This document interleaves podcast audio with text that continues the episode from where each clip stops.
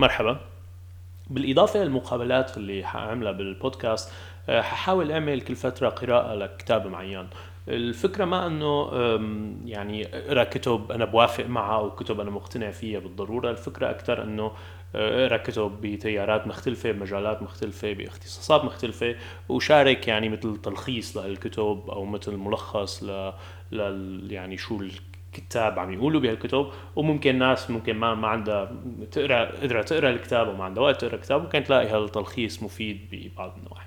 فممكن أعطي شوي رأي بالكتاب بس الفكرة الأساسية هي ما لها كثير قراءة نقدية للكتاب بقدر ما هي محاولة يعني مثل تبسيط وشرح الكتاب وحأشرح شوي آه، وكمان مثل ما قلت حيكونوا متنوعين فبالضرورة أنا ما بالضروره بوافق على مضمون أي كتاب من الكتب آه، بس كتاب أثار اهتمامي كتاب بشوف الفكرة اللي مطروحة فيه آه، مهمة للنقاش فممكن راجعه ممكن اختلف معه 100% ممكن 50% ممكن 20% آه، فحبلش اليوم أول أول كتاب اللي هو خلصته من فترة كتاب كتاب بمجال أنا ما كثير يعني آه، بعرف فيه ولا درست فيه من قبل بس حأشرح ليش اهتميت بهالكتاب وليه حبيت حبيت أقرأه وحبيت راجعه.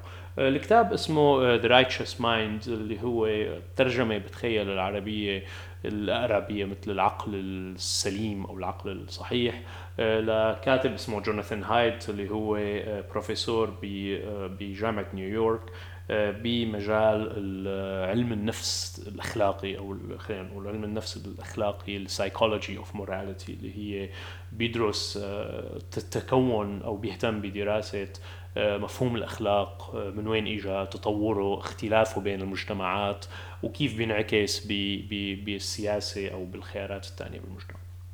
الكتاب أنا حبيت أقرأه يعني ليه ليه اهتميت بهذا الموضوع؟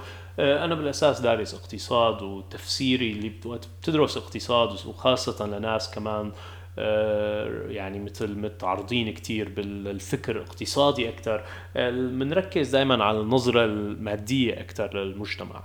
اللي هي نظرة بنلاقيها كثير بالتفكير إنه المجتمع هو عبارة عن علاقات اقتصادية وإنه أمور ثانية هي مثل هي يعني بتطغى عليها إلى حد ما أو هي يمكن ما كلمة بتطغى صح؟ آه، بس هي أمور ثانية بتظهر على السطح بس هي الحقيقة أو العمق آه، اقتصادي. وهذا بتلاقي كثير خاصة بالتفكير الماركسي والتفكير اليساري بشكل عام.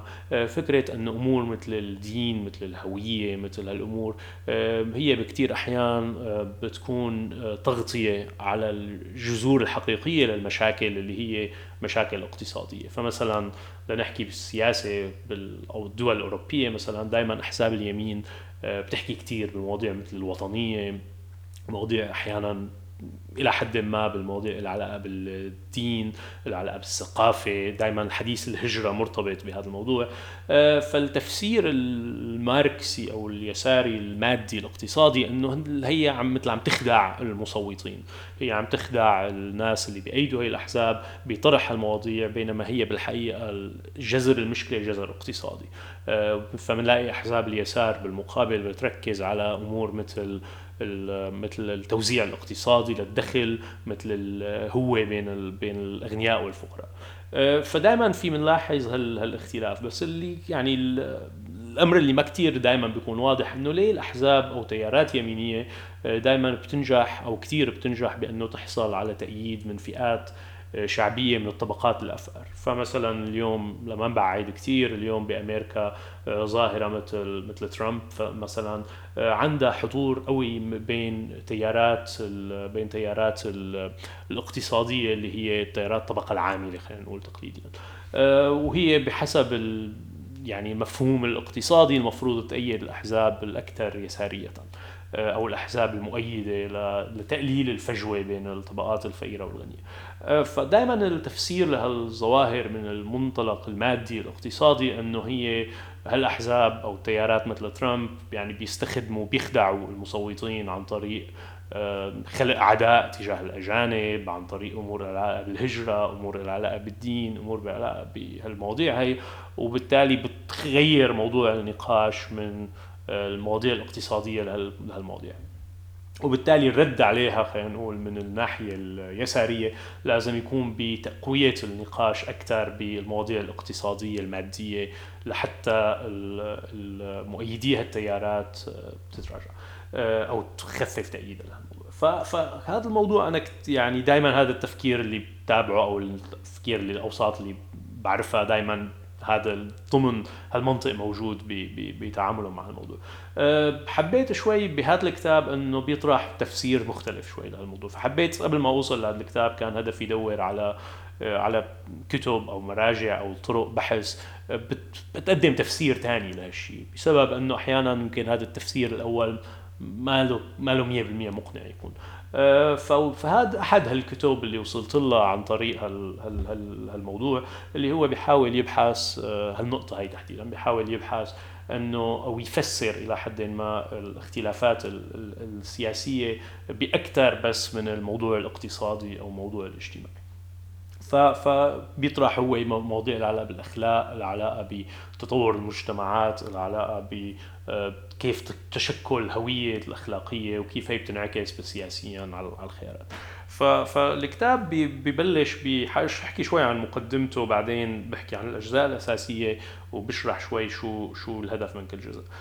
مقدمة الكتاب يعني الفكرة العامة للكتاب هي آه، يمكن الفقرة الأولى شوي معبرة عن عن مضمون الكتاب، فببلش بحادثة صغيرة آه، صارت مع شخص اسمه رودني كينج بالولايات المتحدة بسنة 1992 آه، رودني كينج وقتها انتشر فيلم فيديو لرودني كينج عم يتعرض لضرب قوي من الشرطه بلوس أنجلوس بتخيل على على على أوتوستراد سير يعني.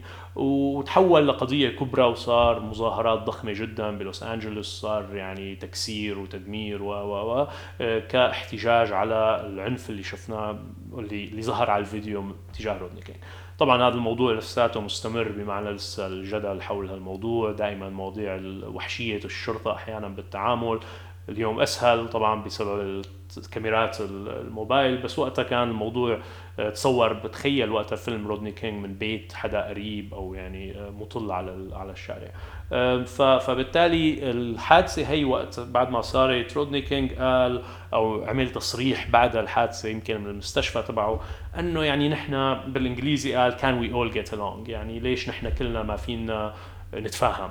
يعني إنه نحن وقال بعدين رجع قال إنه نحن كلنا موجودين بهالمكان آه، علقانين سوا خلينا نقول. نحن علقانين سوا وهل اللي هو كل منا كل مين بده يعيش 100 سنة ولا 50 سنة آه، سوا خلونا نتفق نلاقي طريقة نعيش ونقدر نبني دول بلد أو مجتمعات طبيعية بدون هالمشاكل بدون هالخلافات بدون هالحروب. ففكرة المؤلف اللي عم يقول بده يحاول يشرح بهالكتاب ليه هالقصة أو هالحلم بين قوسين اللي تبع رودني كينج آه، هو بالحقيقة صعب كتير. ليش؟ انه الناس تقدر تعيش سوا بسهولة وتبني مجتمعات وتبني هو الحقيقة أمر أمر صعب تاريخيا وأمر صعب اليوم. وتفسيره له باعتباره هو باحث بمجال آه، علم النفس الأخلاقي ال moral psychology آه، تفسيره هو من ال moral psychology فهو عم يطرح إنه هو حيقدم تفسير لهالقصة هي من منطلق آه، علم النفس الأخلاقي لحتى يقدر يشرح الظاهر فهو عم يحاول يقول يركز على موضوعين تحديدا موضوع السياسة وموضوع الدين. فهو عم يقول إنه هالموضوعين أكثر موضوعين مثيرين للاختلاف بين البشر. بمعنى علاقة المجتمعات دائما هالموضوعين هن أكثر موضوعين مسببين للمشاكل. فهو بيعتبر أنه هالموضوعين هن انعكاس أو هن شكل من أشكال التجسيد للأخلاق أو لأخلاقنا النفس أو لعلم النفس الأخلاقي تبعنا النفسية الأخلاقية تبعنا للمورال سايكولوجي تبعنا.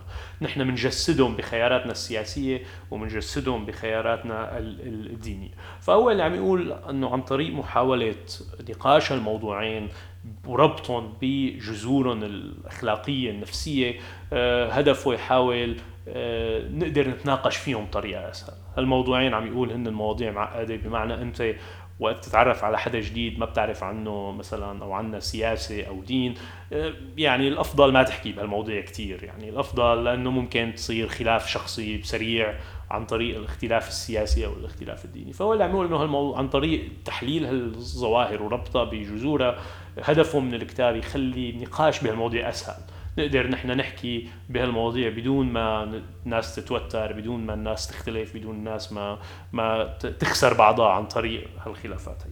ف خلينا نبلش ب ب بال بال بال بالأجزاء الكتاب. بس قبل حاول اشرح شوي اسم الكتاب. فهو بيشرح شوي ال righteous mind كلمة righteous كلمة صحيح ما بعرف إذا بتعكسها بصورة صحيحة لأنه كلمة righteous هي فيها كمان فكرة السعي إلى أنك تكون على حق أو السعي على أنك تكون صحيح. فيها كمان كلمة تانية بالإنجليزي اللي هي self self righteousness اللي هي كمان مرتبطة فيها اللي هي أنت مثل شخص على قناعة دائما بأنه هو صح.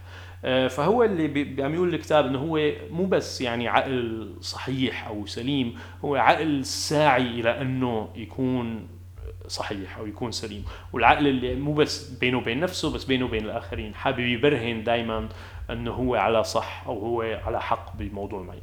فهو اللي عم يقوله بالكتاب جوناثان انه إنه هذا هو الحالة الطبيعية للعقل البشري وإنه هي الحالة الطبيعية هي من جهة السبب اللي نحن قدرنا نكون آه، مجموعات آه، تتعاون مع بعضها. مجموعات تتعاون مع بعضها آه، كمجتمعات كدول كقبائل كمدن كغيرها تقدر تتعاون مع بعضها وتحقق خلينا نقول أمور إيجابية لكل هالفئات. وكثير أحيان هالمجتمعات ما لها مرتبطة بمعظم الأحيان ما لها مرتبطة بعلاقات قربة يعني هي قدرت تعمل هالمجتمعات التعاونية بغض النظر عن علاقة القربة بين أفرادها. فهو عم يقول هذا من جهة سببه آه، قدرتنا على أو سعينا لأنه يكون عندنا عقل يسعى إلى أنه يكون صحيح. بس بنفس الوقت هل هالخاصية البشرية للعقل البشري برأيه هي سبب أنه نحن محكومين بأنه دائما يكون عندنا خلافات جذور أخلاقية آه، وبالتالي نحن دائما جذور يعني يكون عندنا هالحالة الصراعات أو الخلافات بين بين الآراء بين الأطراف المختلفة.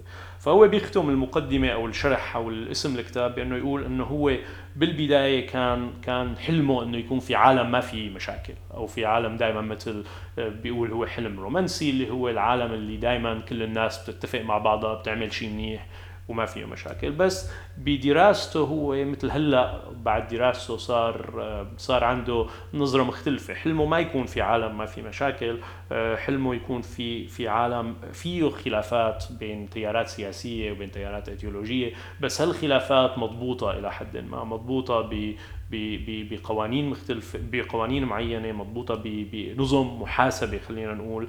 آه، وبتضمع أنه آه، حدا يقدر يسيطر أو يرتكب آه، سواء هي قمع سياسي أو جرائم أخلاقية أو غيره بناء على الصراع. فهو عم يقول دائما إنه الهدف الحلم يكون في عندنا منظومة تضبط هالصراعات هالخلافات لحتى نقدر نبني مجتمع فيه نقاش وفيه خلاف وفيه إشكاليات بس بنفس الوقت هالامور ما بتتعدى نقطة معينة أو بتقدر تضبط آه، الخلاف بين بعض آه، بين الفئات المختلفة آه، فخلينا نبلش حبلش بالفقرة الأولى من الكتاب وحأشرح شوي هيكلية الكتاب الأجزاء الثلاثة الأساسية له.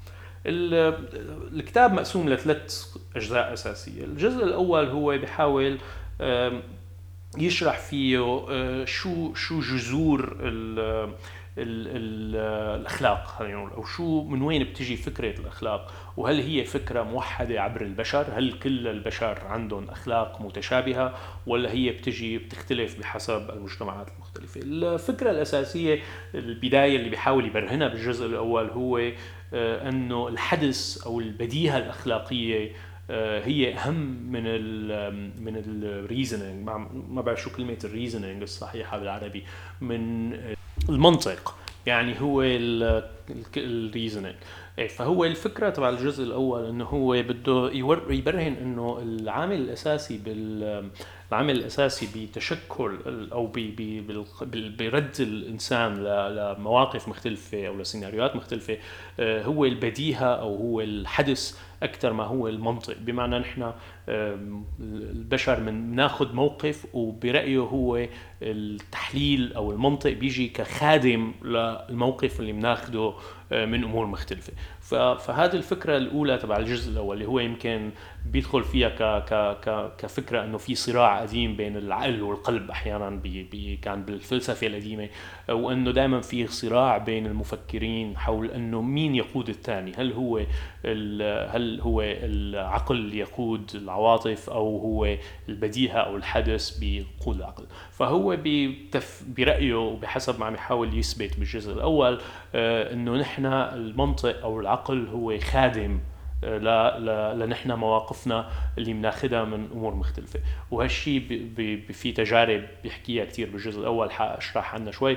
حاولت تبرهن هالشيء بمعنى إنه نحن مثلا ممكن يعطوا سيناريوهات معينة آه، لناس يخلوهم آه، يجاوبوا على يعطوا رأيهم وبعدين يفسروا موقفهم لهالأمور وبيلاحظوا كيف إنه هالتفسيرات هي آه، دائما هي بتخدم الموقف اللي اتخذوه الناس بسرعة كردة فعل على حادثة معينة تحديدا إذا حادثة اخلاقيا غلط بينظروا لها كاخلاقيا غلط. فهو الفكرة الأولى له عم يحاول يثبت يثبت هالشيء عم يحاول يثبت آه وبيستخدم تفكير مثل الفيل واللي راكب الفيل بالعلاقة بيناتهم.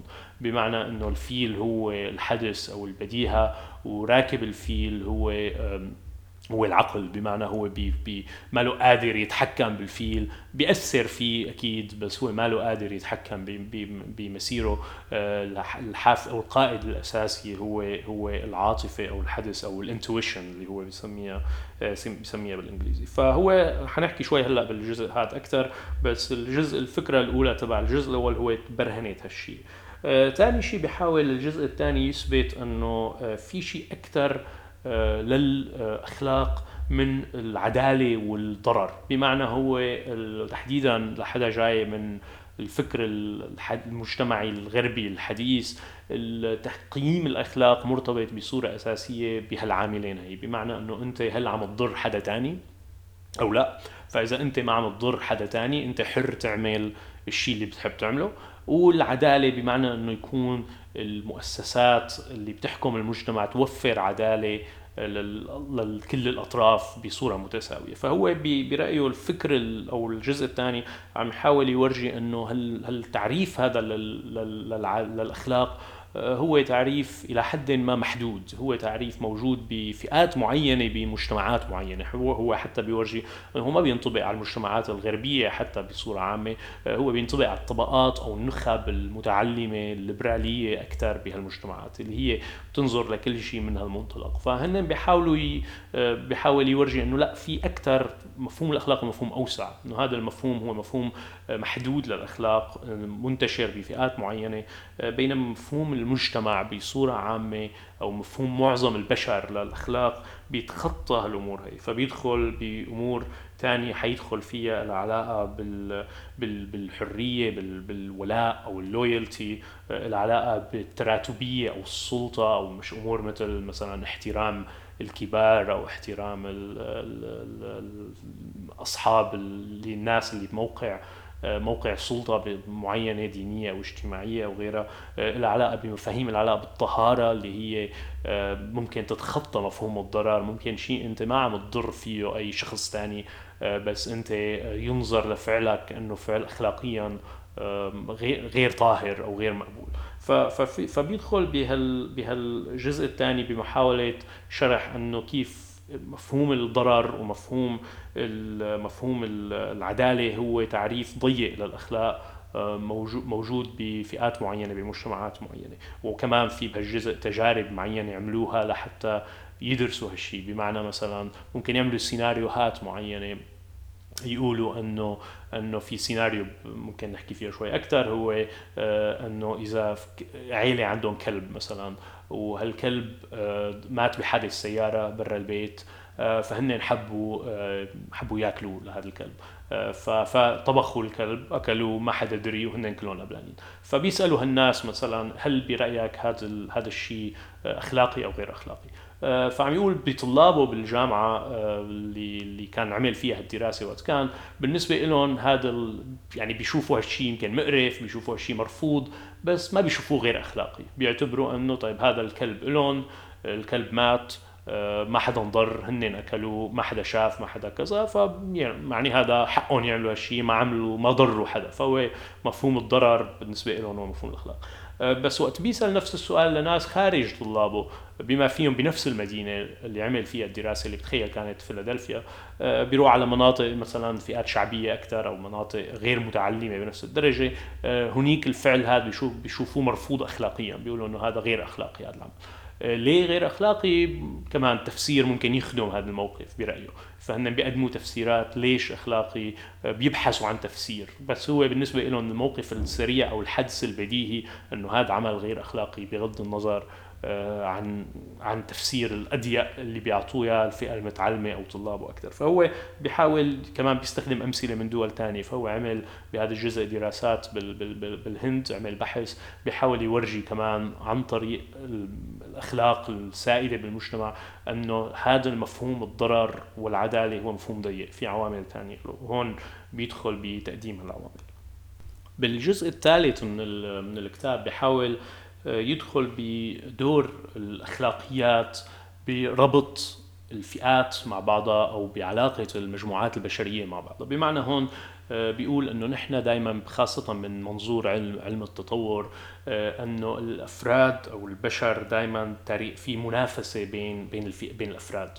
آه، فبالتالي ضمن كل مجموعة في منافسة للأفراد. هذا أدى إلى أنه الناس الانجح بهالمنافسة هن الناس اللي اللي اللي استمروا خلينا نقول من منظور علم التطور. هلأ في فكرة ثانية آه، بيقولها إنه هي كانت ضمن تحديدا الفكر تبع داروين بالأساس آه، اللي هي مو بس المنافسة بين الأفراد بينما أيضا المنافسة بين المجموعات البشرية. فبحسب الفكرة الداروينية إنه نحن الفئات البشرية كمان كانت تتنافس مع بعضها وصار في عملية اختيار خلينا نقول بين الفئات الأنجح. بهذه المنافسة. آه، ففكرة داروين بالأساس إنه الفئات الأنجح بتشكيل هياكل تعاون أو المجموعات البشرية الأنجح بتشكيل هياكل تعاون آه، هي الفئات اللي استمرت وهي الفئات اللي توسعت وهي الفئات اللي تطورت. أما الفئات اللي هي كانت فشلت بأنه تبني هالهياكل للتعاون آه، تراجعت وجزء منها بيكون اختفت تدريجيا. ف الفكرة تبعه هون إنه نحن عم يقول بهالجزء إنه هل هالجزء من النظرية تبع داروين اعتبر أو رفض علميا بالعقود الأخيرة؟ آه، صار انتقادات كبيرة لهالفكرة منافسة المجموعات هي. آه، اللي صار بينما فكرة منافسة الأفراد استمرت. فهو بهالجزء الثالث بحاول يرجع يورجي أدلة أو بحث جديد على إنه فكرة منافسة المجموعات هي بالحقيقة فكرة مهمة وهي لساتها فكرة موجودة. وبالتالي كي ليش المجموعات آه، ممكن تشكل أو كيف بتشكل هياكل تعاون كيف بتشكل هياكل آه، تبني تبني تعاون بين بعضها وهذا بيفسره أو بيقول إنه هذا بيفسر إنه إحنا ممكن نشوف الناس تقوم بأعمال خيرية أو بأعمال كثير يعني اجتماعيا خيرية أو أعمال غيرية كثير بمعنى هي ما فيها أي منفعة ذاتية. بس دا بنلاحظها أكثر ضمن نفس المجموعة وليس ضمن مع مجموعات ثانية بمعنى بيلاقوا أسهل يقدموا أشكال أو الأعمال الغيرية وقت يكون في الطرف المتضرر أو الطرف اللي عم يتقدم له شيء من ضمن نفس المجموعة. فهو تفسيره لهال أو بيقدم تفسير إنه التطور دور الدين تاريخيا بالمجتمعات المختلفة آه، بأنه يخلق هالروابط هاي. فهو اللي عم يقوله هون إنه التطور أو أو وجود الدين بكل المجتمعات تقريبا بأشكال مختلفة أكيد في معتقدات كثير مختلفة. الدين هون ما عم نحكي تحديدا عن الديانات الأساسية الثلاثة عم نحكي ب أو الديانات الإبراهيمية الثلاثة آه، عم نحكي بمفهوم كثير واسع. للدين اللي هو المعتقدات الدينية بأشكالها المختلفة عبر التاريخ. آه، فهو اللي عم يقوله إنه تشكل الاديان بصورة دائمة آه، هو مرتبط بفكرة إنه الفئات البشرية بحاجة لهياكل لتعزز التعاون ضمن الفئة البشرية أو ضمن المجموعة البشرية آه، لحتى تقدر تدخل هالمنافسة بين المجموعات هي. هو بيحاول يفسر دور الأخلاق من من هالمنطلق دور الأخلاق وتحديدا ارتباطها بالدين بهالموضوع هي بمحاوله تاطير أو تشكيل أطر تخلي الناس تتعاون مع بعضها أو أو تعمل مع بعضها ضمن مجموعة بشرية معينة آه، بهدف بقاء هذه المجموعة بالنهاية. آه، حفوت هلأ شوي أكثر بكل جزء من من هدول من هالثلاثة. بالجزء الأول مثل ما قلت هو بيركز على موضوع إثبات إنه الخيارات الناس هي أو أو طريقة عمل العقل البشري هي أو الدماغ البشري هي طريقة آه، فيها دور كبير للحدس أو البديهة أو ردة فعل البديهيه أكثر ما في دور للتفكير العقلاني اللي هو مرة ثانية هذا الصراع القديم اللي أحيانا بيقولوه كقلب أو العقل يعني. فهو ببلش بهذا الموضوع بأنه بيشرح وبيلخص كثير من التجارب اللي انعملت آه، لنفهم الموضوع أول شيء ببلش إنه شو هي فكرة الأخلاق ومن وين بتأتي بالمجتمع؟ هل هي شيء نحن بنولد فيه؟ هل هي شيء الأولاد بيتعلموه من, ال... عن طريق الاحتكاك بالكبار؟ أو هو شيء الأولاد بيتعلموه لحالهم عن طريق التجربة؟ ما حفوت كثير بهذا الموضوع بس الفكرة اللي بعدين بينتقل عليها اللي هي فكرة إنه إثبات البديهية أو دور الحدث مثل ما قلت بالدماغ أو بطريقة عمل. الدماغ وهون بيشرح بحط تجارب كثير بعضها تجارب اجتماعية أكثر وبعضها تجارب كان فيها مكون طبي. آه، ما حفوت كثير بالتجارب بس حأعطي آه، يعني كم مثال لحتى آه، لحتى أورجي هالشيء فمثلا واحدة من التجارب اللي بيحكي فيها هي لها علاقة بالناس كيف بتقرر شو أخلاقي وشو غير أخلاقي وارتباطه بالنظافة تحديدا من ناحية القرف يعني. فهون اللي عملوا تجارب إنه بيسألوا ناس عن آه، رأيهم بمواقف معينة آه، بحالة عادية وبيشوفوا هل شيء صح أو غلط هل هل اخلاقيا.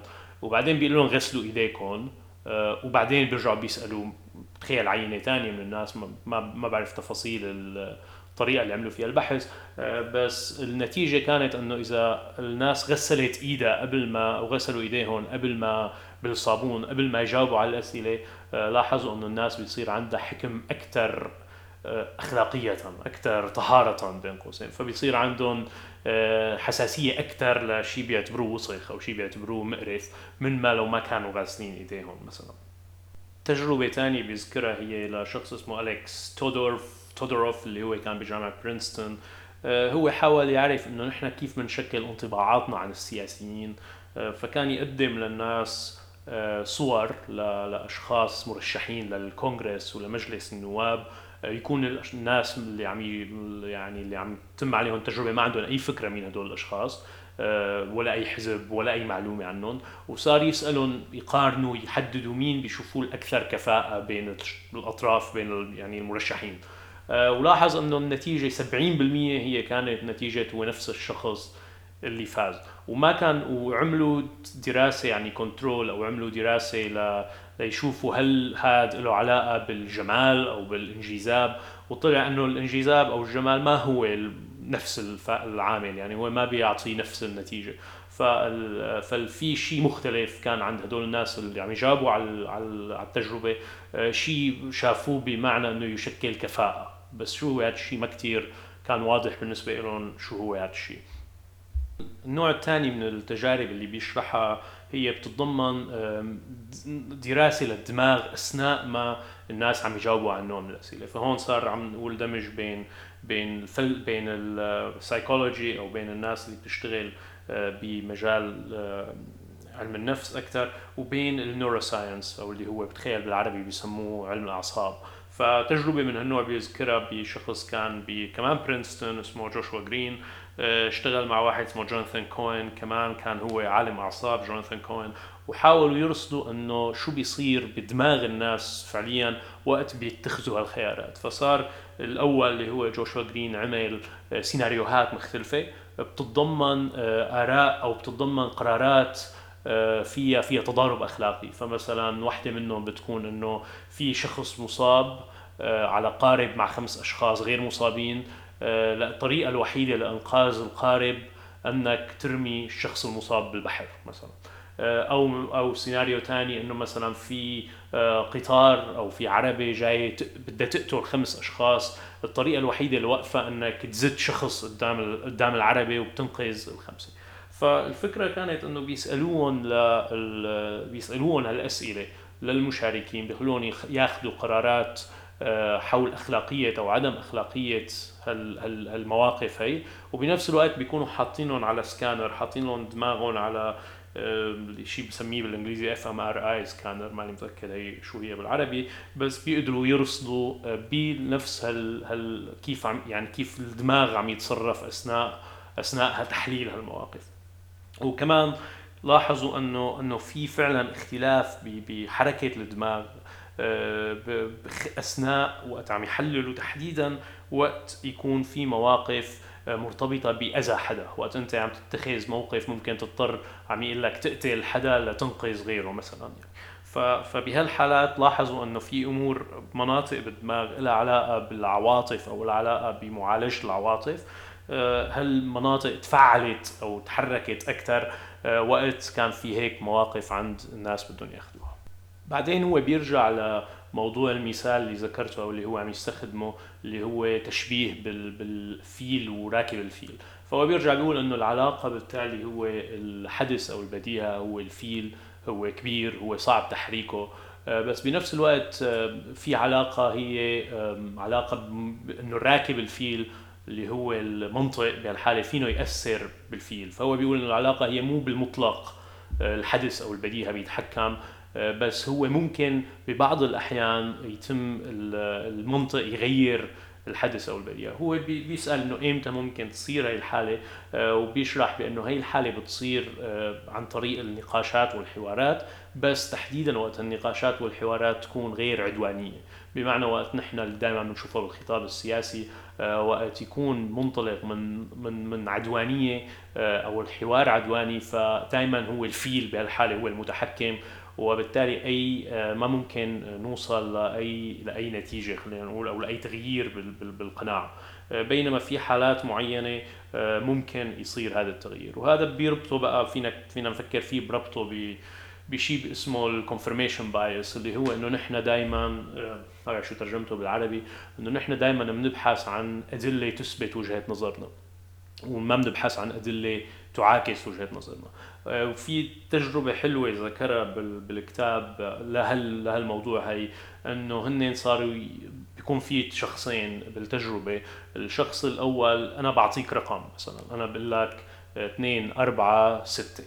وبقول لك هالأرقام مرتبطة في قاعدة معينة على أساسها هالأرقام. آه، بدك أنت تحزرها وتقول لي إنه شو هالأرقام. فمثلا أنت بتقول لي 2 4 6 معناتها أنت أرقام مزدوجة مثلا. بقول لك إيه أو لا؟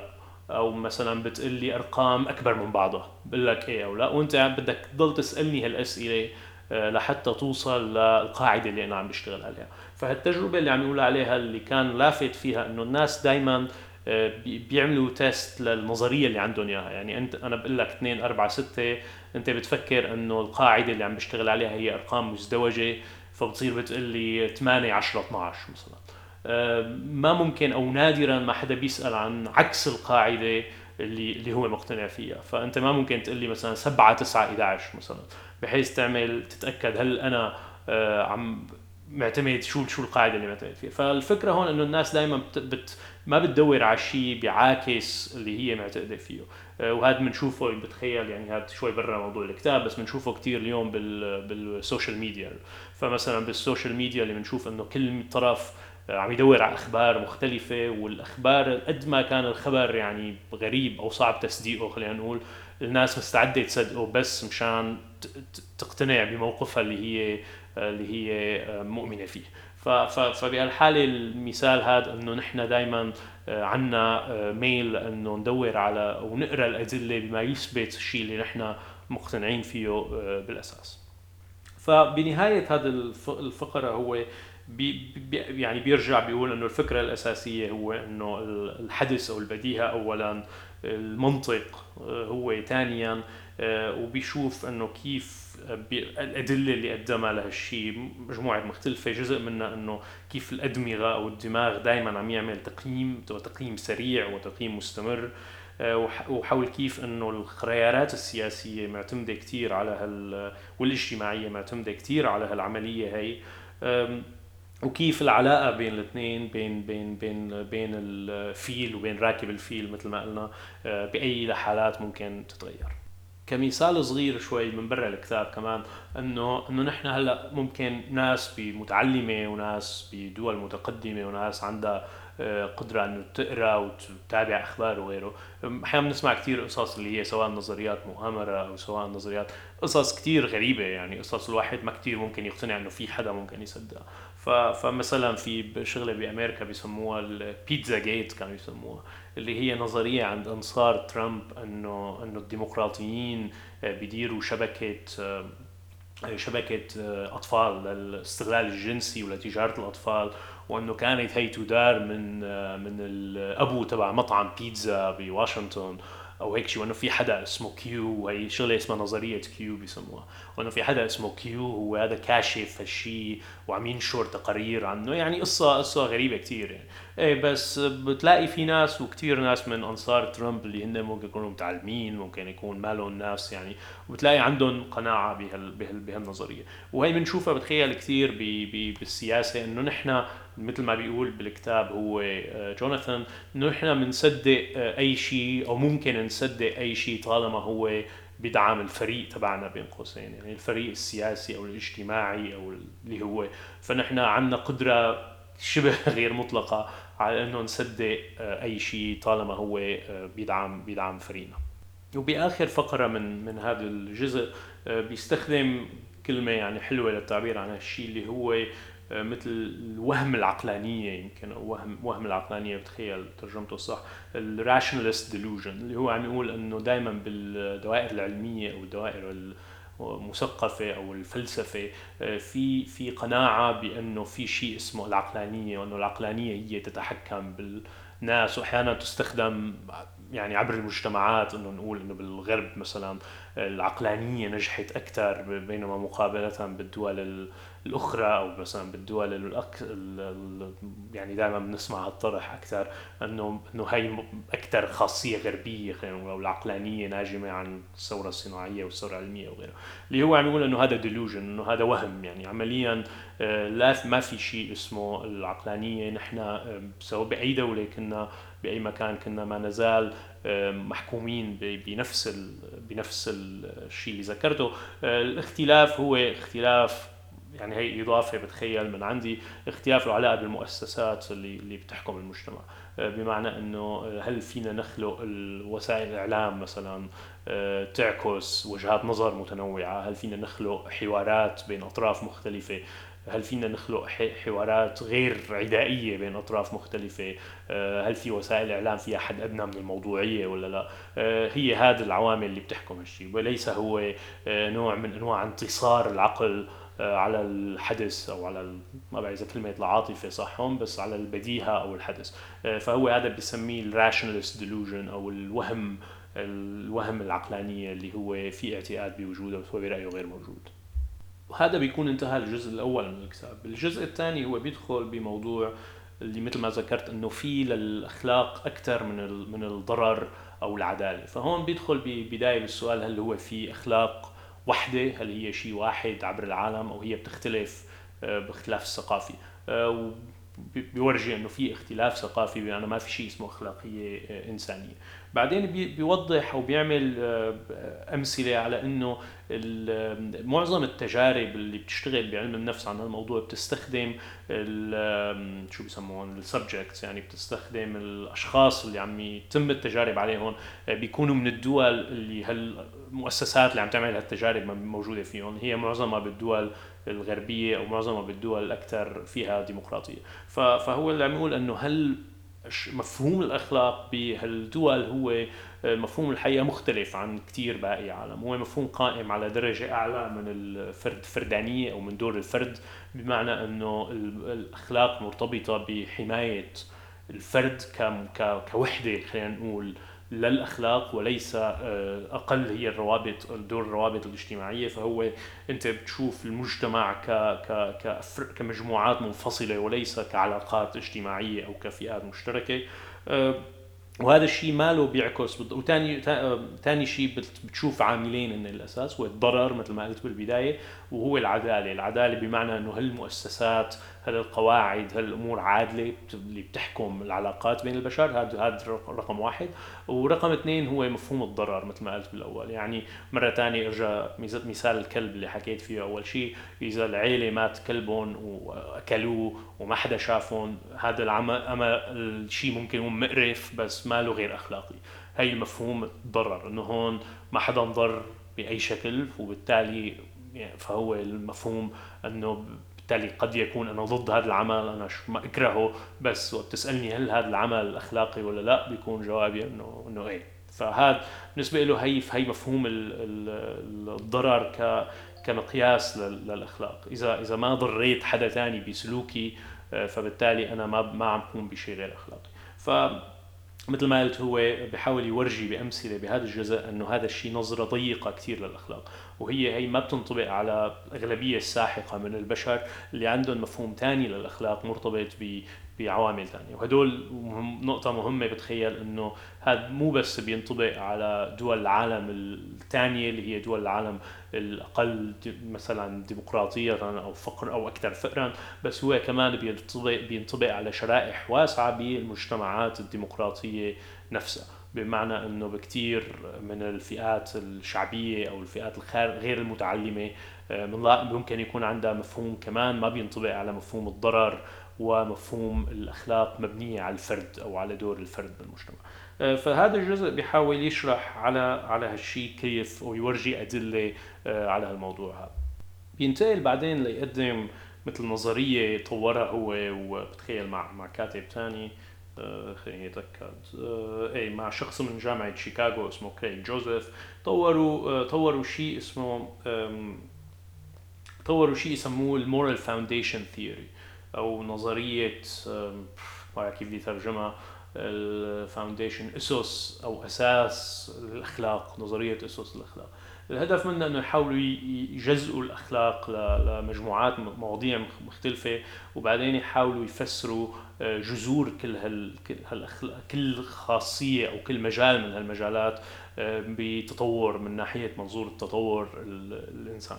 أو فحاذكرهم ما حفوت كثير بالتفاصيل تبع كل وحدة منهم بس حاذكر شو هالخمس خمس مواضيع ممكن أعطي مثال أو مثالين عن شو فالأولى بسموها هي العناية أو يعني هو بيعطي كل وحدة وعكسها خلينا نقول كمجال يعني. آه، فوحده هي الكير هارم اللي هي الرعاية أو العناية مقابلها الأذى أو الضرر. آه، فهو عم يقول هي ممكن التحدي التطوري للبشر اللي طورها له علاقة مثلا بالعناية والاهتمام بالأطفال مثلا.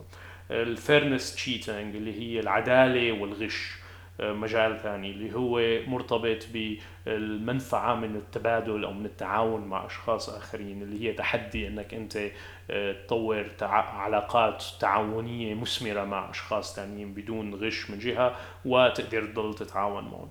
الثالثة هو loyalty betrayal اللي هي هاي كلمة الولاء مضبوطة لللويالتي اللي هي إيه شيء مثل أشكال الولاء والخيانة يعني. آه، فهي كمان مرتبطة بالحاجة لتشكيل مجموعات أو لتشكيل تحالفات اللي اللي تاريخيا مهمة من أجل البقاء. فهي مرتبطة بحالة سواء على اي مستوى كنا عم نحكي فيه حاجة لتشكيل تحالفات ومجموعات ارتبطت فيها ارتبطت فيها الولاء والخيانة اللي بنشوفه. آه بعدين عندنا مفهوم السلطة والخروج عن السلطة خلينا نقول. السلطة مو بالمعنى السياسي آه بس بالمعنى الواسع بمعنى إنه بالتنظيم المجتمع دائما عندنا هالتراتبيات هي سواء بالعائلة سواء بال مناطق سواء بالشغل سواء بمجالات مختلفة. وهي هي تحدي آه، لضرورة كيف نطور علاقات ضمن هذه التراتبيات هي اللي بنشوفها. آه، فهو كيف الالتزام بهالتراتبيات أو بالدور المطلوب من جهة آه، مقابل الخروج عن هالشيء ممكن مثلا نفكر بالعائلة مثلا الخروج عن الأهل أو الالتزام بكلام الأهل مثلا. هذا نوع من أنواع الموضوع هذا. وآخر مجال هو له علاقة بالطهارة والقذارة يعني اللي هي آه، مرتبطة تاريخيا بتفادي الأمراض مرتبطة بتفادي الأوبئة آه، بمحافظة على على نظافة بشكل عام. فهو بياخذ هالخمس مجالات بيحاول يعطي أمثلة آه، شو هن وشو جذور كل منهم. ما حفوت على جذور الايفولوشنري اللي هي جذور التطور جذور جذور التطور تبع هالمواضيع الخمسة بس بيحاول هو يقول إنه نحن فينا نفهم الأخلاق عن طريق عن طريق هالخمس مجالات هي لتكون مفهوم الأخلاق. بعدين بينتقل لتحليل السياسة من هال من خلال هالمجالات. بمعنى إنه نحن كيف فينا نفهم تحليل السياسة آه، بهالنظريه هي بنظرية الأخلاق وليش الناس عندهم نظرات مختلفة كثير تجاه المواضيع السياسية آه، بناء على هالشيء فبكل موضوع مثل ما قلت ما حفوت كثير فيهم بس حاعطي مثال واحد اللي هو أحد الخاصيات اللي هي اللويالتي اللي هي الولاء أو الولاء أو الخيانة البتريال فهو هون بيدخل بكيف اليسار أو اليمين بالمجتمعات الغربية اللي عم يحلل فيها بصورة أساسية بيتعاملوا مع المواضيع بصورة مختلفة. فاليمين دائما آه، بيحاول يدخل بموضوع اللويالتي أو عن طريق موضوع الحب الوطن والوطنية والأمور هي اللي هي حاليا بصورة متزايدة بالتيارات الليبرالية أو التيارات اليسارية. هي بينظروا لها كنظرة إنه هي قومية مبالغ فيها وهي آه، عملية شوفينية خلينا نقول وهي عملية مرفوضة. فمثلا اليمين بيوجه خطابات الوطنية بيستخدمها بشعاراته بالشكل بالأعلام بالخطابات بصورة أوضح بكثير بينما اليسار آه، بيتفادى هالموضوع. فهو إحدى يعني جزء من نظريته إنه اليمين بخطابه السياسي بيحاول آه، يحاول يلامس هالخمس عوامل هي ضمن ضمن خطابه. بينما اليسار بيركز على العدالة وعدم الضرر هو الصورة الأساسية بمنظومته الأخلاقية. فحاولوا ليدرس هالشيء عمل آه، دراسة مع كمان شخص ثاني ماني متذكر شو اسمه إنهم أخذوا 1600 شخص كتجارب وصاروا يسألوهم آه، أسئلة مقسمه لهالمجالات الخمسة مثل ما قلت سواء كانت السلطة الولاء العدالة الرعاية الطهارة خلينا نقول. آه، وصاروا يسألوا للسؤال كان إنه لأي حد بتعتبر هالموضوع مهم وقت وقت بتقرر إذا كان شيء صح أو غلط. وصاروا يسألون أسئلة مقسمة على المجموعات ويقارنوهم بحسب التوجه السياسي لهم. وبحسب نتائجهم إنه كان في هوة كبيرة آه، بين الطرفين وقت عم نحكي آه، بالخصائص الثلاثة الثانية اللي هي ال loyalty اللي هي الولاء ال authority اللي هي السلطة آه، والاخر وحدة اللي هي الطهارة. إنه بهالثلاثة في اختلاف كثير كبير بمعنى إنه الليبراليين أكثر أو اليساريين أكثر اعتبروا هالمواضيع غير ما لها كثير مهمة. بينما بالنسبة لليمين كل ما اتجهت باتجاه المحافظين أكثر كان هالخمس مناطق هي كلها آه، أقرب لبعضها. بمعنى أنه هن آه، بيعتبروا هالعوامل بصورة أوسع أو بيعتبروها العوامل الخمسه كلها مهمة بينما اليسار بيركز على العاملين اللي ذكرناهم قبل اللي هن العدالة وعدم الضرر يعني. فهو بناء على الشيء بيقدم شيء بيقول إنه هي افضليه المحافظين خلينا نقول أفضلية اليمين أو ال conservative advantage اللي هي إنه هالتيارات هن عندهم آه، عندهم يعني عامل already قوي انتخابيا هو قدرتهم أو أو خطابهم توجه خطابهم لهال لهالمواضيع كلها بطريقة أكثر من اليسار. فهذا بيعطيهم فائدة كبيرة بالعمليات الانتخابية آه، بكثير دول لأنه بتلاقي ناس ممكن يأيدوهم بناء على أي عامل من العوامل الثانية مثل ما قلت مثال الوطنية مثلا. فخلاصته من من من هالتحليل إنه التيارات المحافظة والتيارات اليمينية عندها القدرة هي أكثر آه، في أمثلة ماني متأكد إذا كان بالكتاب ولا المثال اجى لعندي وأنا عم بقرا الكتاب آه، بس مثال اللي هو صار ببريطانيا هون موضوع البريكزيت تصويت البريكزيت. آه، فتصويت البريكزيت اللي هو عم يقولوا إنه أو بحسب يعني إذا بنربطه بالكتاب تحليله عم يقول إنه دائما اليسار أو التيارات الليبرالية بتركز على مخاطبة يعني قائد الفيل خلينا نقول. بينما اليمين والأحزاب اليمينية بتركز على مخاطبة الفيل مثل لنرجع للتشبيه اللي ذكرناه قبل. فبالبريكزيت هون كان عندنا مثال إنه مثلا الحملة المناهضه للبريكزيت كانت كل خطاباتها عقلانية. كان خطاباتها كلها إنه اذا طلعنا من الاتحاد الأوروبي الاقتصاد ممكن يتراجع بنسبة معينة مستويات المعيشة ممكن تتضرر القدرة على السفر لأوروبا ممكن تتراجع يعني مواضيع من هالنوع. كانت خطاب كله عقلاني. الحملة المؤيدة للبريكزيت ما كتير فاتت بهالمواضيع يعني ولا فاتت حتى بتفاصيل إنه آه، شو فوائد البريكزيت كثير آه، عملت شعارات يعني شعارات تجمع ما بين الوطنية وبين يعني ال يعني نوع من ال ما بعرف شو فينا نسميها يعني الشعارات الواسعة. يعني مثلا مثل شعار ترامب بأمريكا اللي هو خلينا نساوي أمريكا عظيمة مرة ثانية. كان كان شعارهم هون يعني ما كثير ما كثير مختلف بشعار البريكسيت كانت شعارات واسعة عامة ما لها أي معنى آه، بس بنفس الوقت كانت آه، قادرة على إنه توصل مع الحدث أو البديهة تبع فئة من المصوتين أكثر ما كانت الخطابات التقنية العقلانية اللي عم يقدموها التيار المؤيد للبقاء بالاتحاد الأوروبي. آه تذكرته الشعار كنت عم حاول أتذكره. آه كان شعارهم take back control take back control يعني استعيد استعيد السيطرة أو استعيد التحكم. آه المقصود فيه إنه take back control بحسب بتخيل قصدهم آه، رجع قرر يعني أنت حياتك أو رجع قرر أنت طبيعة المؤسسات السياسية ببلدك بفكرة إنه أوروبا والاتحاد الأوروبي أخذت منك هال هالقوة هي وانت لازم ترجع تاخذ تستعيد آه، سيطرتك على حياتك أو تستعيد سيطرتك على بلدك. شعار ما كتير واضح شو معناه ولا كتير واضح كيف بيصير. بس هو مجرد شعار بيلعب على بعض العوامل اللي عم نحكي فيها بالكتاب آه، بتخيل تنطبق على بعض التحليلات تبع جوناثان هايد آه، بتربط أكثر بالوطنية والقومية وبتربط أكثر يمكن بعوامل ثانية آه، ذكرها اللي هي يعني بتخاطب مرة ثانية بتخاطب الفيل أو بتخاطب الحدث أو البديهة تبع تبع الناس.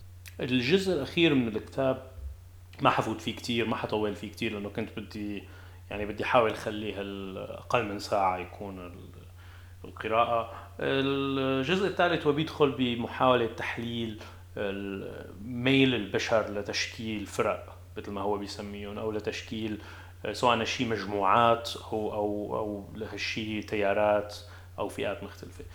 فهو بيدخل ببداية مثل ما قلت بموضوع النظرية الداروينية اللي هي بتركز على على الفرد على الاختيار بين الأفراد بس هو بيطرح إنه في جزء من هالنظرية آه، طرحها داروين ولكن رفض فيما بعد آه، اكاديميا آه، بيركز على المجموعات على منافسة واختيار المجموعات وانه المجموعات اللي كانت أكثر قادرة على التعاون والعمل المشترك بين بعضها قدرت تتفوق على المجموعات اللي كانت أفرادها أنانيين أو عم يتنافسوا أو أو بحالة يعني منافسة مع بعضهم بدون أي أطر تعاون.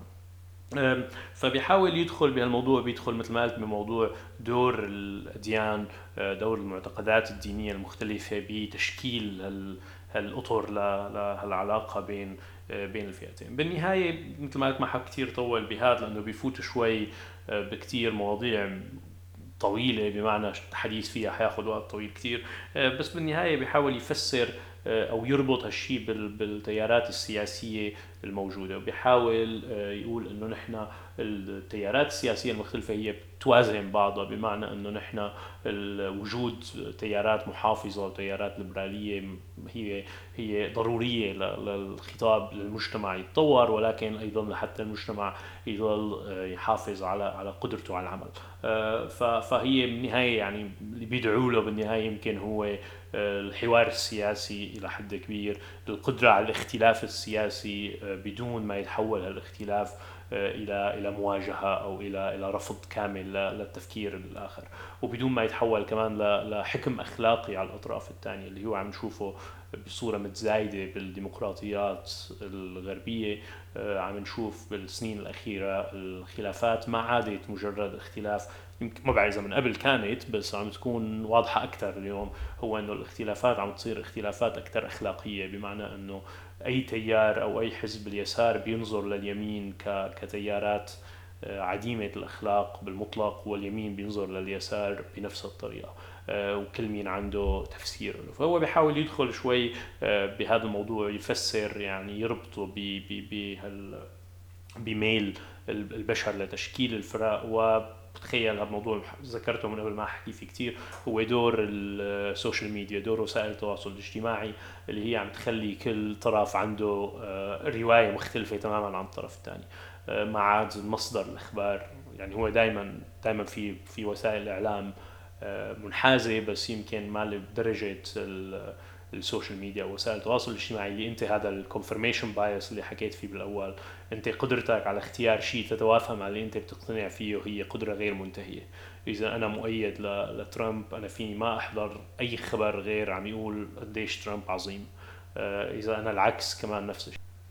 بالنهاية حقرا الفقرة الأخيرة من الكتاب اللي يمكن بتلخص الرسالة الأساسية.